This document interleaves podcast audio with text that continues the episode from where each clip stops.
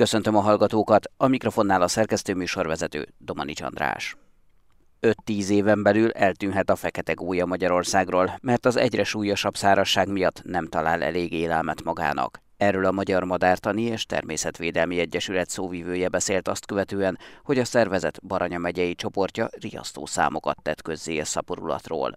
A fekete gólya a fehér gólyával ellentétben nem él meg bárhol és bármin, magyarázta Orbán Zoltán, aki Herceg Zsolt kérdéseire válaszolt. Országosan a fekete gólyák idei költése nagyon rosszul sikerült, ugye az időjárás, illetve a fekete gólya fajra jellemző speciális élőhelyigények miatt. Magyarországon 350-400 pár fekete gólya fészkel, és a nagyon erős asszály, ami ugye már a tél folyamán éreztette hatását, ezért nagyon rossz volt az arány. Tehát például a Hortobágyi Nemzeti Park kollégái tettek közzé augusztusban egy rövid hírt, hogy náluk a Tisza mentén egy 16 páros állományból csak kettő párnak volt fiókája, és ott is csak egy-egy fióka tudott kirepülni. Tehát azt lehet mondani, hogy általában ez a tapasztalat országosan. Ugyanakkor vannak olyan speciális fészkelőhelyek, az egyik hihetetlen meglepő módon például a Kiskunság térsége, ami az egyik legsúlyosabban asszájjal sújtott terület. Ott vannak olyan fekete gólyapárok, akik ismerik a helyi körülményeket, és ismernek olyan kis vízfoltokat a homokbuckák között, amit mi emberek, ha keresnénk se nagyon találnánk meg, és ott tudtak táplálékot gyűjteni, és ott ezért jobbak a költési arányok, illetve a sikerszámok. Ugye ennek az az oka, hogy a fekete gólya specialista, erdei fajról van szó, és a táplálékát is elsősorban, ha teheti, az ártéren, tehát az erdőben keresi, elsősorban halakat és békákat fogyaszt, tehát nagyon speciális környezeti hatásokra van szüksége. Tehát egyrészt az, hogy legyen jó a tél és a koratavasz vízállás tekintetében, mert akkor nagyon sok béka a telelést követően kezdi felkeresni ezeket a erdei vízes élőhelyeket, illetve ugyanilyen fontos számára a tavaszi árvíz, mert a tavaszi árvízzel, amikor az öntésterületekre benyomul a víz, és benyomulnak a halak, akkor miután levonul az árvíz, halakkal teli vízállások maradnak az erdőkben, és így tudnak táplálkozni. Mivel ugye az idei asszály az már a tavalyi téllel elkezdődött, ezért nagyon sok helyen az országban a fekete gólyák gyakorlatilag nem is kezdtek költésbe, mert látták a párok, hogy esélytelen felnevelni a fiókákat. Tudomásom szerint a fekete gólyánál jóval több helyen megfigyelhető fehér gólya esetében azonban nincs ilyen probléma. A fekete gólya és a fehér gólya életmódja közötti különbségből adódik ez? Igen, tehát a két faj, bár közeli rokonai egymásnak teljesen eltérő életmódot folytat. Lehet összehasonlítani, mint mondjuk vannak a klasszikus vízibékák, ugye tavibékák, vagy a kecskebéka, amit így ismerünk, ami egész életét a vízben tölti, ugyanakkor meg vannak olyan szárazföldi békafajaink, mint mondjuk a varangyok, amik pedig szaporulási időszakban keresik fel a vizet. Tehát teljesen más a fehér és a fekete gólya. A fehér gólya nagyon jól érzi magát a nyílt, pusztai élőhelyeken. Ha teheti, akkor felkeresi szívesen a nedves réteket, de a fő táplálkozó területe nem csak Magyarországon a költési időszakban, hanem a vonuláskor is Afrikában, a Szaharától délre, akár Dél-Afrikáig tartó területeken. A száraz, teljesen kiszáradó gyepek, Afrikában sok helyen a törzsek sáskamadárnak is hívják, és mivel hiába volt nagyon erős az asszály, de a száraz gyepeken például a sáskák idén nagyon jól érezték magukat, bőséggel volt táplálék. Ott sem történt még meg, tehát a fehér gólyánnál sem történt még meg az országos költési adatoknak az összesítése. Ugye a fehér gólyáink kb. tízszer többen vannak, mint a fekete gólyák, tehát olyan 4000 körüli pár költhetett idén, de az eddig rendelkezésre álló kb. 300 költési eredmény feldolgozása alapján úgy tűnik, hogy olyan jól sikerült a fehér gólyáknak az idei költési szezonja, hogy a 30 éves fióka átlagnál, ami 2,36 körüli, azt hiszem 2,52 fióka per fészek, tehát a 30 éves átlagnál jobb költési eredményt tudtak felmutatni, azért, mert hogy míg a fekete gólya specialista, addig a fehér gólyák úgynevezett opportunista táplálkozások, tehát azt fogyasztják, ami az adott helyen az adott időszakban a legkönnyebben elérhető. A fehér gólya bármit és mindent elfogyaszt. Két szempont van csak. Az egyik az, hogy meg tudja fogni, a másik pedig az, hogy le tudja nyelni. Ez azt jelenti, hogy kisemlősöket, rákcsálókat, hüllőket, kétéltőeket, halakat, rovarokat, bármit megfog, beleértve mondjuk akár mérges kígyókat is. Az ember tud tenni valamit azért, hogy több fekete gólya fióka szülessen Magyarországon? Nem, ez az egyik legfontosabb dolog, amit meg kell érteni az embereknek, hogy vadon élő állományokat állomány szinten, de még helyi szinten sem lehet mesterséges etetéssel életben tartani, megtartani. Hogyha mondjuk a magyarországi fehérgólya állományról gondolkodunk, akkor elviekben ennyi madárnak a mesterséges etetéséhez alsó hangon 100 tonna élelemre lenne szükség. Ennyi kaját elvonni az élelmiszer láncból nem lehet, mert az fokozná a nagyüzemű mezőgazdaság termelését, és tudjuk, hogy ez a legfontosabb élőhely pusztító és faj, illetve egyetszám csökkentő tényező globálisan, kontinentálisan és Magyarországon is. Tehát egyszerűen csak akkor van esély ezeknek a fajoknak a közép-hosszú távú megmaradására Magyarországon, vagy egyáltalán fajként a földgolyón, hogyha megváltoztatjuk a fenntarthatatlan életmódunkat, mesterségesen ezeket a madarakat még a néhány százpáros fekete gólya állomány sem lehet megtartani. Ha és amennyiben ez az osztály folytatódik, akkor bizony az ilyen specialista fajok 5-10 év alatt is akár eltűnhetnek egy-egy országból, egy-egy régióból. Sigma, a holnap világa. A Nemzeti Élelmiszerlánc Biztonsági Hivatal adatai szerint 2016 óta negyedével csökkent a kidobott élelmiszer mennyisége Magyarországon, ám így is közel félmillió ember éves napi háromszori étkezési mennyisége kerül a kukákba. Kaza Gyulával, a Nébi maradék nélkül programjának vezetőjével beszélgettem a most induló negyedik élelmiszer hulladék felmérésükről. Elkészítjük Magyarország élelmiszer hulladék körképét már negyedik alkalommal. Az első három felmérés is nagyon tanulságos volt, viszont a legfontosabb, hogy az első felmérés 2016-ban volt, és azóta csak nem negyedével csökkent az élelmiszer pazarlásunk, és hát kíváncsiak vagyunk, hogy jelenlegi inflációs környezetben hogyan alakul a magyar lakosság élelmiszer pazarlása. Kiket várnak erre a felmérésre, és egyáltalán mi lesz a feladat? Önkéntes háztartások jelentkezését várjuk a maradék nélkül honlapján, ez a maradék nélkül.hu, ékezetek nélkül egybeírva, akiket néhány kisebb ajándékkal szeretnénk megletni a részvételért cserébe. A feladat pedig az, hogy egy héten keresztül kell rögzítenünk egy a Nébik által biztosított naplóba a kidobott élelmiszereinket. Említette, hogy nagyjából negyedével azért csökkent az élelmiszer hulladék. Ez a számok nyelvén mit jelent? A legelső felmérésünkben 2016-ban még azt találtuk, hogy több mint 33 kg élelmiszert vásárolunk meg feleslegesen, ami végül a szemetesben végzi. A legfrissebb eredményünk az a 2021. évvégi adatokat tükrözi, ez pedig már 25 kg volt, tehát még így is fejenként egy negyed mázsát pazarolunk el. Ezt, hogyha a lakosság létszámával összeszorozzuk, akkor azt kapjuk, hogy évente csak nem 240 250 ezer tonna élelmiszert vásárolunk meg feleslegesen. Ennek a környezeti lábnyoma óriási, nem csak az előállítása, hanem a megsemmisítése is környezetterhelő tevékenység, de hogy más mértékegységekben számoljunk, erkölcsi nyomás is van rajtunk, hiszen ez az elpazarolt élelmiszer, ez majdnem fél millió ember napi háromszori étkezését tenné lehetővé egy év leforgása alatt, és anyagi értelemben is tetemes a veszteség, megint csak, hogyha egy főre vetítem, akkor még így is, a csökkenés ellenére is fejenként 35 ezer forintot dobunk ki az ablakon. Az egyik kulcs szó talán a tudatosság hogyan lehet elkezdeni felmérni azt, hogy mennyi élelmiszer hulladék keletkezik otthon?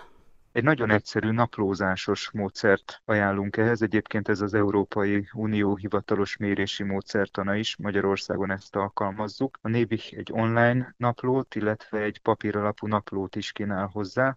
Szabadon választható, hogy melyiket használjuk és igazából csak annyi a feladat, hogy ahányszor a szemeteshez lépünk, és egy élelmiszer van a kezünkben, amit szeretnénk kidobni, akkor csak rátesszük egy konyhai mérlegre, hogyha nincsen, akkor ezt is biztosítja a nébih, és a tömegét felírjuk a naplóba. Azt az élelmiszer hulladékot is naplózzuk, amit a lefolyóba öntünk, ugyanígy kell lemérni, tehát egy kis mérőpohár vagy mérőedény segítségével, valamint azt is, amit egyébként a házi állatainknak kidobunk, vagy komposztálunk. Ezeket mind-mind külön fogjuk majd nyilván tartani, tehát nem vesszük egy kalap alá a szemetesbe kidobott és a házi állat által megevett élelmiszer maradékot.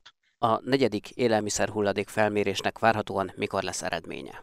Jövő év tavasszal már látni fogjuk a legfontosabb eredményeket, itt több hónap, mire az adattáblákat kifésüljük és kielemezzük, viszont valószínűleg csak a 2023. évi élelmiszer pazarlás elleni világnapon fogjuk ezt nyilvánosságra hozni, ami pedig szeptemberben lesz. Nagyon érdekes tapasztalat volt az elmúlt években, hogy a háztartások 80%-a alulbecsüli az élelmiszer pazarlását, és átlagosan az emberek arra tippelnek, hogy fele annyi élelmiszer kerül náluk a kukába, mint amit végül a valódi mérési eredmények tükröznek. Az első időszakban a környezetünkért való aggódás fűtötte az élelmiszerpazarlás csökkentését, és a média rengeteg helyen adott hírt a programunkról, Utána a pedagógusok is felkarolták, így a gyerekek közvetítésével a szülőkhöz is eljutott az élelmiszerpazarlás megelőzéssel kapcsolatos jó gyakorlatok sokasága. Utána a Covid segített abban, hogy még tovább tudjuk mérsékelni a pazarlást, és most úgy látjuk, és ez is egy szomorú dolog a Covidhoz hasonlóan, hogy ez az inflációs környezet, ha másban nem, de ebben legalább segíteni fog, hogy tovább mérsékli a pazarlásunkat.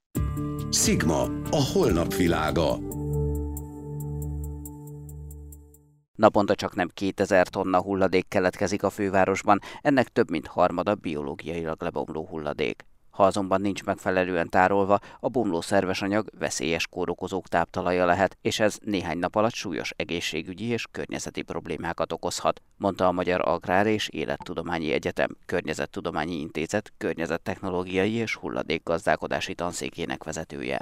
Rozgonyi Ádám kérdezte Alexa Lászlót. Lehet ezt tudni, hogy egy nap alatt vagy egy évben összesen mennyi hulladék keletkezik a fővárosban? Természetesen hát pontos adatok állnak rendelkezésre, és nem térnek el, a, amik a fővárosi adatok a hazai átlag adatoktól. Hogyha nagyon egyszerűsítve akarom mondani, akkor fejenként naponta egy kilogramm hulladékot termelünk. Ez ugye azt jelenti, hogy ha mondjuk egy kétmilliós város esetében, mint Budapest, nagyjából két millió kilogramm, azaz mint egy 2000 tonna települési hulladék termeléséről beszélhetünk, tehát óriási mennyiségű hulladék, ami ráadásul heterogén összetételű, tehát nagyon különböző anyagfajtákból áll, de amit fontos itt hangsúlyozni, hogy ennek több mint egy harmada az biológiailag lebomló rész, vagy konyhai hulladék, zöld hulladék rész, ami természetesen komoly veszélyforrást is tud jelenteni abban az esetben, hogyha nincs megfelelően összegyűjtve. Hogyha, hogy említette, nincs jól megfelelően összegyűjtve, tárolva, akkor hogyan, milyen mértékben károsíthatja a környezetet a hulladék?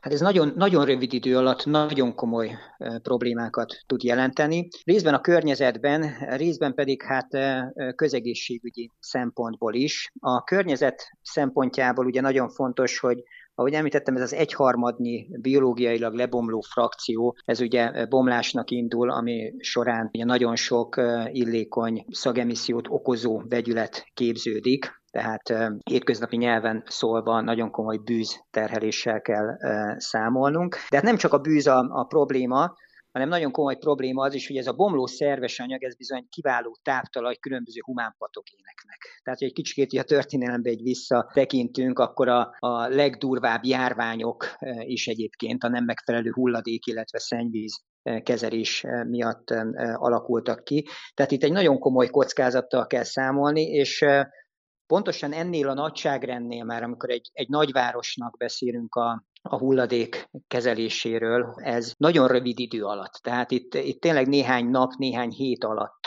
óriási problémát jelenthet mind a környezetre, mind a lakosság egészségi állapotára nézve. Szelektíven kellene ö, gyűjteni, úgy lenne kívánatos gyűjteni a szemetet, de úgy gondolom, hogyha az infrastruktúra rendelkezésre is áll ehhez, nagyon sokan mégsem veszik arra a fáradtságot, hogy eltérő edényekbe, más-más edényekbe rakják a papírt, a műanyagot, vagy az üveget, vagy bármilyen más összetételű hulladékot. Napjainkra mennyire vált tudatossá, a környezet szempontjából tudatossá a magyar ember. Ha megengedi ezt talán azzal kezdeném, hogy a hulladék gazdálkodásban, beleértve természetesen a települési vagy kommunális hulladékot is, mondhatjuk úgy, hogy forradalmi változások vannak jelen pillanatban a világon, és hát különösképpen Európában, ugyanis egy úgynevezett körforgásos gazdaság program indult be, ami teljesen más megvilágításba helyezi a hulladékgazdálkodást, és egy nagyon komoly iparággá, egy kör, nagyon komoly környezetipari ágazattá teszi a hulladékgazdálkodás. Miért is említem ezt, mert kapcsolódik az ön kérdéséhez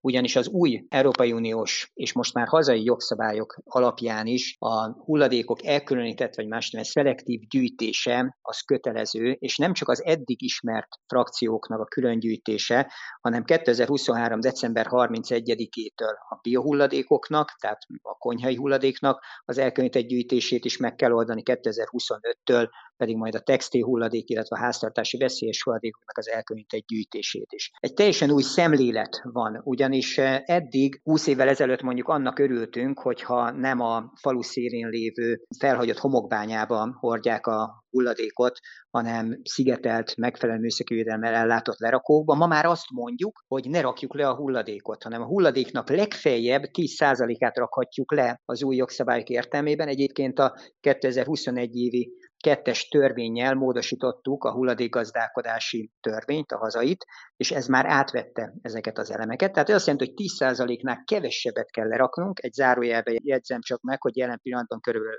50%-át a hulladéknak eh, lerakjuk. Tehát még ezt a 40%-ot is valamilyen módon el kell térítenünk a hulladék lerakótól. Ezt úgy tudjuk eltéríteni, hogyha elkülönítetten szelektíven gyűjtjük a hulladékot, hiszen abban az esetben tudjuk csak a különböző hulladék anyagfajtákat megfelelőképpen hasznosítani, reciklizálni, másod nyersanyagot előállítani belőle. A kérdés az, hogy miből lesz hulladék egy kisebb településen és egy városban, nagyobb városban, hiszen mondjuk egy faluban lehet, hogy ételmaradékból végeredményben nem lesz hulladék, hiszen megkapják a jószágok az állatok, de az is elképzelhető, hogy egy városban például valaki a, a saját szemetét valamiképpen újra hasznosítja. Teljesen igaza van, és a legjobb megoldás egyébként mindig az, hogyha helyben decentralizált módon történik meg a hulladékoknak a hasznosítása. De nekünk, amikor egy mondjuk egy, hulladék, egy országos hulladékgazdálkodási stratégián dolgozunk, akkor nekünk figyelembe kell venni az összes képződő hulladék mennyiségét, és hogy minden képződő hulladék megfelelő módon legyen kezelve. Nagyon jók és nagyon fontosak ezek a kezdeményezések, és hogyha már ön a biohulladékokat említette, akkor ezeket a komposztálási programokat, a komposzt edényeknek a kiosztását, ezeknek az ilyen különböző közösségi komposztálók kialakítása, ezek kiváló példák, ezek nagyon jók környezeti szempontból is, egyébként demonstrációs, oktatási PR szempontból is, de ezekkel nem oldjuk meg a teljes hulladék gazdálkodást. Azokat a problémákat és azokat a kihívásokat, amelyekkel szembeállunk, ezeket nem tudjuk ezzel megoldani. Tehát e- erre szükség van, induljanak ilyen programok, támogatva legyenek ilyen programok, de ne felejtsük el, hogy azért Magyarországon is több mint 3,5 millió tonna csak a települési hulladéknak a mennyisége, amelyel valamit kezdeni kell. A legjobb az valóban az, hogyha ott, ahol képződik, legyen ez egy kertes ház, és az ott képződő konyhai és zöld hulladékot ott helyben próbáljuk meg komposztálni, ez a legjobb megoldás. De biztosítani kell azok számára is, akik egyébként ezt nem fogják művelni, azok számára is biztosítani kell azt, hogy elkülönített gyűjtés esetén megfelelő módon elszállítva, megfelelő rendszerességgel legyen elszállítva, és hasznosítva az általa termelt hulladék.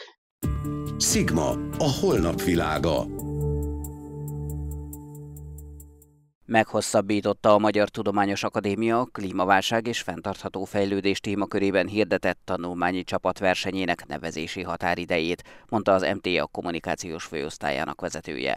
Rozgonyi Ádám kérdezte a részletekről Simon Tamást. A versenyt azért hirdettük meg, hogy az iskolák számát növeljük. Ugye a Covid alatt sajnos nem valósult meg annyi rendezvény, mint eredetileg terveztük, bár így is több mint 250 rendezvény zajlott már le a program keretében, és arra gondoltunk, hogy egy tanulmányi versenyen nagyobb figyelmet tudunk irányítani erre az egész programnak. És eddig úgy néz ki, hogy igazolódnak a várakozásaink, mert az elmúlt körülbelül két hétben már több mint 200 csapat jelentkezett a versenyre szerte az országból, illetve jó pár csapat határon túról is, Erdélyből, Felvidékről, Délvidékről. Szóval nagyon komoly az érdeklődés, és ezért úgy döntöttünk, hogy meghosszabbítjuk a jelentkezési határidőt. A csapatok jövő hétfőn évfélig, 24-én, október 24-én évfélig regisztrálhatnak a verseny.mta.hu weboldalon. Tehát a verseny.mta.hu oldal az, ahol egyrészt regisztrálhatnak, másrészt pedig minden információt megtalálnak a versennyel kapcsolatban, így azt is, hogy hogyan zajlik a verseny, milyen nyereményeket lehet nyerni, és a döntőbe jutott csapatoknak mi lesz a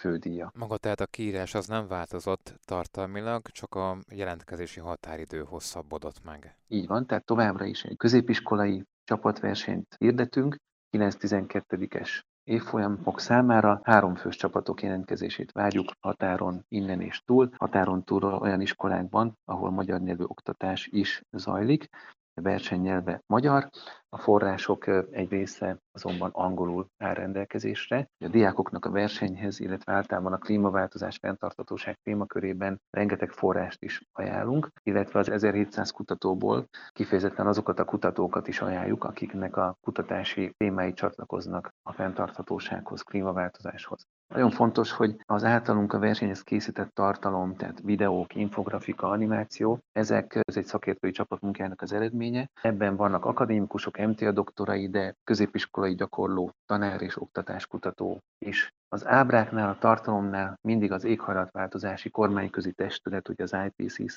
klímajelentéseit vettük alapul. Ezek azok a jelentések, legutóbb ugye a hatodik értékelő jelentés, amely a klíma és a társtudományok jelenlegi állását összegzi több tízezer tudományos cikk áttekintésével és több ezer szakértő bevonásával. Úgyhogy ez az a tartalom, ezek azok a jelentések, amelyek a jelenleg a világ legjobb elérhető tudományos ismeretanyagai a témában, és egyben az éghajlatváltozásra vonatkozó tudományos konszenzust is jelzik, amelynek a lényege az, hogy a jelenlegi felmelegedés legfőbb oka az emberi antropogén tevékenység. Műsorunkat teljes egészében meghallgathatják az infostart.hu és az mta.hu oldalon. Búcsúzik Önöktől a szerkesztő műsorvezető, Domani András.